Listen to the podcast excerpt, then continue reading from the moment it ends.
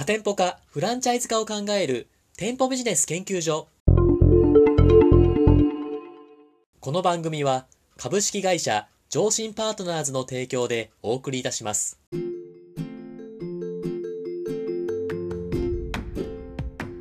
こんにちは。パーソナリティの田村陽太です。配信第143回目となりました。本番組のメインパーソナリティをご紹介します。店舗ビジネス専門コンサルタントの高木優さんです。よろしくお願いします。よろしくお願いします。高木さん。はい。今日も頑張っていきましょうね。はい、お願いします。はい。本日のテーマはこちらとなっております。生体院を FC 展開しています。加盟希望者から独自メニューを取り扱いたいという要望があり、相手のモチベーションアップのためにも認めようかと考えています。注意すべき点があれば教えてください。ということなんですけども。はい。これ生体院での別メニューとか独自メニューって、なんかどんなものがあるんですか？ちょっとわかんないですけど。いや、僕もね、詳しいことってわかんないんですけど、はいはい。まあ、生体院とかって、技術者がこう働くわけじゃないですか、現場で。ああ、そうですね。で、技術者って例えば飲食でもそうなんですけど、はいはい。こう調理人がさ、こう自分の味を試したいみたいなああ、はいはい。のって結構多いわけですよ。確かにありますね。だから施術者もやっぱりこうね、技術者で職人肌なわけで、はあ、は多分こうね、本部がやっている施術の方法とは、多分ちょっと違ったやり方とかね、あ、ああ。をやりたいなんていうのは、まあこれはあるあるですよねい。ろんな職場を経験してきて、培った技術をここでや自分でやってみたいみたいな。そうそうだ、基本的にはその本部のやり方を大切にするんだけど、でもはい僕はもう例えば20年ぐらいね、こういうやり方でやってきてるから、はい。だこれをちょっとこう入れたいとかね。おお。まあありそうですよね。ああ、そう。確かにそれを認めてあげると、自分のモチベーションアップというか、加盟者もなんか FC を続けてくれそうだなっていう気はしますよね。まあやっぱりね、自分でやりたいやり方があって、で、それができたら、まあモチベーションはね、上がるかもしれないですよね。断られたらなんかね、えーってこう下がりそうですもんね。そうですね。聞いた感じ、そんな感じだなと思うんですけれども、注意すべき点があれば、高木先生、ぜひ教えていただきたいと思うんですが、いかがでしょいや、だからこれはね、加盟者側にもあの伝えたいんですけど、うはいはい。結構そのフランチャイズに向いてない考え方だと思うんですよ。自分のやり方をやりたいっていうのは。ああ、加盟者がってことですね。はい。っはいはい。ていうのは、そのフランチャイズって、こう、本部が、まあ、開発したね、ノウハウとか、はい。こう仕組みをこう借りて、はいはい。それがうまくいくから、借りて事業やるわけじゃないですか。ああ、そうですね。っていうその基本的な考え方があって、でもそれを加盟者がさ、一部カスタマイズしたりする、したら、はい。その本部がうまくいってるものとはちょっと別物になっちゃうじゃないですか。ああ、まあそうですね。で、正直それがうまくいくかどうかっていうのはわかんないわけですよ、やってみないと。確かにそうですね。だからこれって、だから例えば僕たちのこうコンサル業とかで言ったら、はい。だからコンサルタントにこう依頼してお金払ってんのに、はい。そのコンサルタントのやり方をね、こう、アドバイスされたら、はい。いや、でも私はこうやりたいからみたいな感じで聞かないみたいなことと、だ同じ問題になってるわけじゃないですか。しかもそういう問題って結構ありますよね。そうそうね、あのそういうことになっちゃう。誰とは言わないですけど。はい。で、でも、それって、はい。僕は思うんですけど、自分でややりたいんだったら自分でやればいいじゃんって。いや、そうですよ。そしたら別にコンサルタントにお金払う必要性もないし、いや、そうですね。でフランチャイズだって全くそうじゃないですか。加盟金とかロイヤリティをわざわざ払ってやってるのに、はい。そこになんかこう自分のこだわりとか入れて、本来本部からね、受け取る価値みたいなものを、自分でこう、価値があるんだかないんだか分かんないものに変換してしまうって、はいはい。こうどうなんだろうなって思うわけですよ。まあ、それ僕も思いますね、すごい。だから、あの、本来だったらね、フランチャイズもそうだし、コンサルタントもそうなんですけど、その、それを買う前に、いや、本当にね、その、私の考えに合ってんのかとか、っていうのをちゃんとこう、その事前に、だってこう説明の場とかさ、交渉の場があるわけじゃないですか。あ、ああ、そうですねだ。からそこで、ちゃんとこう、確認してから入んなさいよっていう話なわけですよ。それを買いなさいと。はいはい。だ僕はそのコンサルもそうだし、あのフランチャイズ加盟もそうなんですけど、はい。だからその買う前にそこでちゃんと判断して、でそこで、まあ、例えばそのタイミングで言えばいいと思うんですよね。はあはあの自分のやり方があるんだったら、それ言ったらいいと思うんですよ。あはいはい。だ基本的にさっきお話した通り、それをやってしまうと、その、本部が開発しているものが、本当にこううまくいくのかどうなのかって怪しくなってくるので、あだからそういう思いがあるんだったら、多分やめた方がいいと思うんですよ。あ。まあその加盟者のためにもですよ。まあそうですね。そうで、だからモチベーションが上がるとかっていうのは確かに重要なんですけど、はいはい。でもその結果ね、その本部が売ったものがだから不良品になっちゃうみたいなああ。確かに。話じゃないですか。まあ、ね、本部としてもそのいろんな FC フランチャイズチェーンのお店が持ってて、この1店舗がこしゃってしまったら、本部のブランドイメージが悪くなって、他の店舗に影響を及ぼしてしまうとかもありますもんね。まあありますよね。はい。当然お店がうまくいかなかったら本部にとってのデメリットめちゃくちゃ多いじゃないですか。おそうですね。それ何よりも、だからその加盟者側のリスクが上がるっていうところを、相手はだから加盟者が理解してないんですよね。ああ、そうですね。で私とかだったら、その基本的にフランチャイズに加盟するんだったら、もう本部の言うこと聞くよと。はい。当然ね、あの、細々したところで自己流を発揮するっていうのは当然あると思うんですよ。はいはい。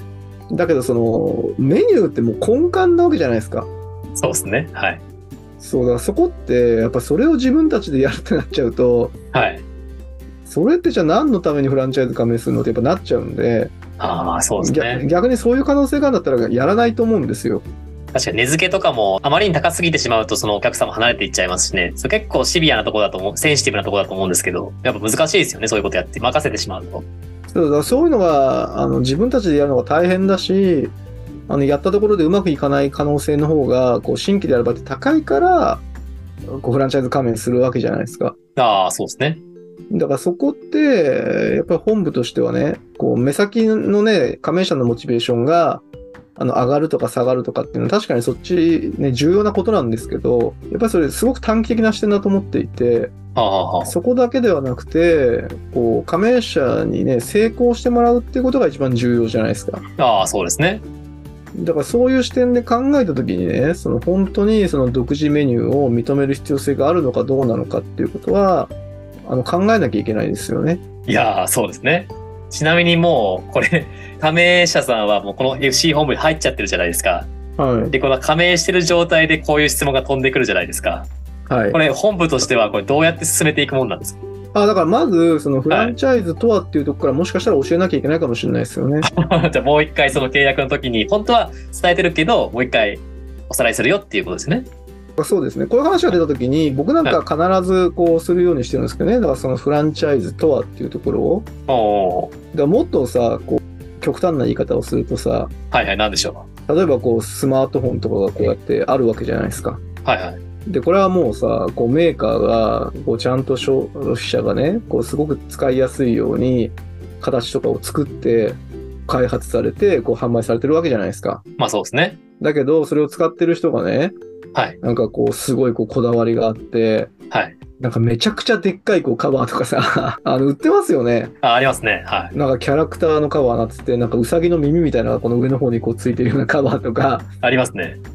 で、だから僕はね、なんかこう、それをつけたいみたいな。で、でもさ、それって、だからつけたら、まあいいんだけどね、自分のこだわりは満たされるのかもしれないけど、それ電話としてのとかね、スマホとしての機能だいぶ落ちてますよね、みたいな。重くなってるし、みたいな。そう重い重いし、ポケット入らないし、はい。えそれ電話どう考えてもしにくいじゃん、みたいな。もうそうですね。ら多分、それ多くの人は多分そのスマホいらないよ、みたいな。ああ、はいはい。だけどあなたはね、あなたのこう趣味には合ってるから、あなたはいいかもしれないね、みたいな話じゃないですか。っおおていうことが起きる可能性ありますよね。ー、わかりやすいですね、それは。極端な話すると。はいはい。だから、そのフランチャイズって、個人がそうやって独立するとそういうことになるわけじゃないですか。個人のこう思考で開発していった結果、消費者ニーズにね、合わないみたいな。でもそれを本部がさ、いろんなテストをして試行錯誤をして、こう開発したものを渡すから、相手はさ、ある程度の結果が出せるわけですよね。ああ、そうですね。そう。で、そういう話をだからまずちゃんとして、あ、フランチャイズってそうなんだなっていうのを理解してもらう必要がありますよね。ああ、そうですね。ちょっともう一回根本的にまあ本部とその加盟者の、まあ関係というか、そこら辺をこうおさらいしていくっていうのはやっぱ大事ですよね。そうだ、これはあありとあらゆる本部が、やっぱりそういう、こう、コミュニケーションを取っていかなきゃいけないと思うんですよね。ああ、はい。よくあるじゃないですか、このフランチャイズのね、フランチャイズに加盟すると、本部にすごく制約されるとか。はい。でもだから、それってもう、仕組み上そうなんだっていうね。そうじゃなかったら、だって意味ないじゃんって僕は思うわけですよ。ああ、そうですね。え、それも加盟者がやるの？えあれも加盟者がやるの？みたいな。はいはい。まあそういう本部があっていいと思うんですけど、はいはい。そうだったら加盟金とかロイヤリティは低くないとおかしいですよねっていう。ああ、そうですね。確かに。提供されるノウハウが少ないんだから、これはやっぱりこうあらかじめね、そういったこう趣旨のことっていうのは説明しといた方がいいですよね。そうですね。ありがとうございます。ちょっと一個質問なんですけど、はい。あの、高木さんもそのフランチャイジーとして、まあやられてることもあって、多分こういうマインドを加盟者に求めてるよっていうのはあると思うんですけど、はい。なんか以前の回でもその加盟者も FC 本部からそのサービスをもらって、ノウハウをもらって経営しているけれども、まあ本部の一員としてやっぱ頑張っていく姿勢が大事だよねみたいな話があったじゃないですか。うんうん。でその加盟者からのこういう提案とか、こういう風にしたら本部が良くなりますよみたいな感じで多分提案することって、加盟者としてはもっと良くしたい、もっと良くしたいこの本部をっていう意味もあるじゃないですか。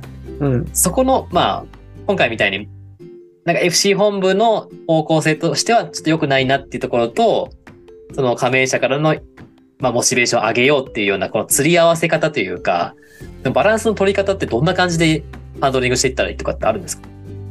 まあだから本部としてできることがあるとすると、はいその加盟者にはどういったことを期待するのかっていうことは、だから言ってもいいかもしれないですよね。ああ、はいはい。だからその本部とね、加盟者が力を合わせて、こう、いいものを作っていきたいわけじゃないですか。そうですね。だからその時に、えーその役割分担みたいなものでも当然あると思うんですよ。はあはそれで、その本部としては、その加盟者に、まあ、どんなことを期待してんのか。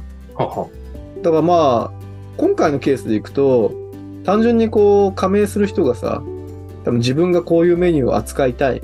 はい。みたいなとこから多分始まってるわけじゃないですか。ああ、そうですね。で、それと、いやいや、もっとね、こう、チェーン全体を良くしていくために、いや、こういうものがね、こういうニーズが今世の中にあるんだから、やっぱこういう商品とかサービスをね、あの全体として入れていくべきなんじゃないかっていう話って、はあは全然こう、次元の違う話じゃないですか。あああ、確かに。それはそうですね。違いますね。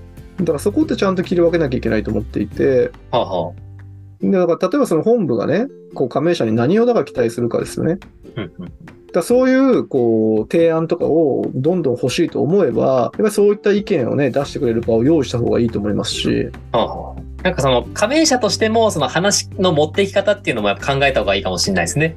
本部に対しても自分たちの加盟店がこう、こうなりたいからとかじゃなくて、本部のためにはこう思ってるんですっていうような説明の仕方っていうのも意識した方がいいかなって思いましたね、今。それはね、もう加盟者の基本的なあの考え方だと思うんですけど、はい。まあ加盟者にこれ限、フランチャイズに限らないんですけど、はい。うん結局そのビジネスをしていく上で自分たちにとってこう有利なね展開に持っていくっていうことはもう基本のキーなわけじゃないですか。そうですね。はい。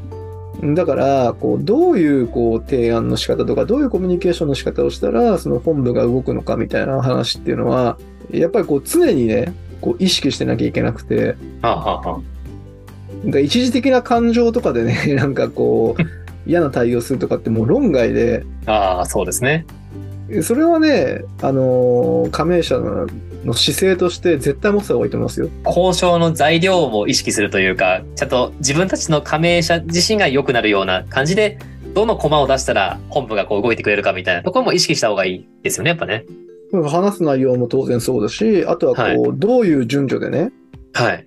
話を持っていくかとか、こう誰にその話を持っていくかみたいなのとか、こう誰がね、こっちから言うかとか、そういうのがこう全部こういろんなね、ものがこう組み合わさって相手が動くか動かないかっていう判断をするわけだから、はいはい。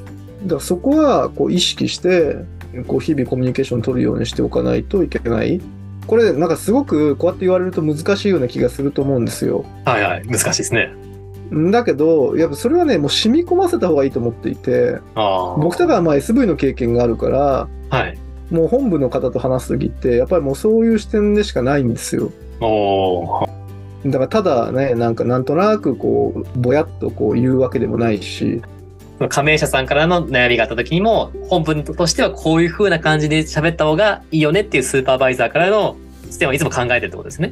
そうだからどう言ったら相手が動くかっていうのは、はいとかね、どういう情報を持ってなきゃいけないかとかは、はいやっぱりこうあらかじめこっちで考えますよね。特に問題がのレベルがこう大きければ大きいほど。はあ、はそれはでもそうじゃないですか。あ、はい。基本的に加盟店ってやっぱりこうフランチャイズ本部をいかにうまく使うかだと思うんですよ。で相手を仲間にしなきゃいけないし、そうですね。相手にこう、この加盟店のために動いてもらわなきゃいけないっていうものじゃないですか。はい。でそのためには当然その加盟店は本部に貢献しなきゃいけないし、そう、だからそういう観点からやっぱり日々のコミュニケーション取っていかないといけないですよね。だから結構こう、ネガティブな加盟店とかもいるわけですよ。ああ、そうでしょうね、多分ね。あんなのはもうはい本当ね、あのそう思ってても即座にやめた方がいいと思ってて、はいはい。仮にね、本当にその本部がひどくて、はい。最悪な対応されてても、はい。それに怒って反応してたら、もうそこの関係ってどんどん悪化していくじゃないですか。まあ、そうですよね。だからそこはやっぱりどう考え、ね、どう対応したら相手が動くのかっていうのを、えーそこはね、ちゃんとこう冷静になって考えて、組んでた方がいいと思いますよ。いやーそうですね。今回の話はフランチャイズ本部とその加盟者の関係性っていうところの話だったんですけど、なんか高木さんのあらゆるビジネスに対する交渉術みたいなところも、なんか別の回とかで聞きたいなってちょっと思ったので、またどっかの回で話してください。まあまあ、そうですね。はい。ぜひお願いします。はい、ありがとうございました。えーで、本日は加盟希望者から独自メニューを取り扱いと言われた時の本部としての対処法について教えていただきました。ありがとうございました。ありがとうございました。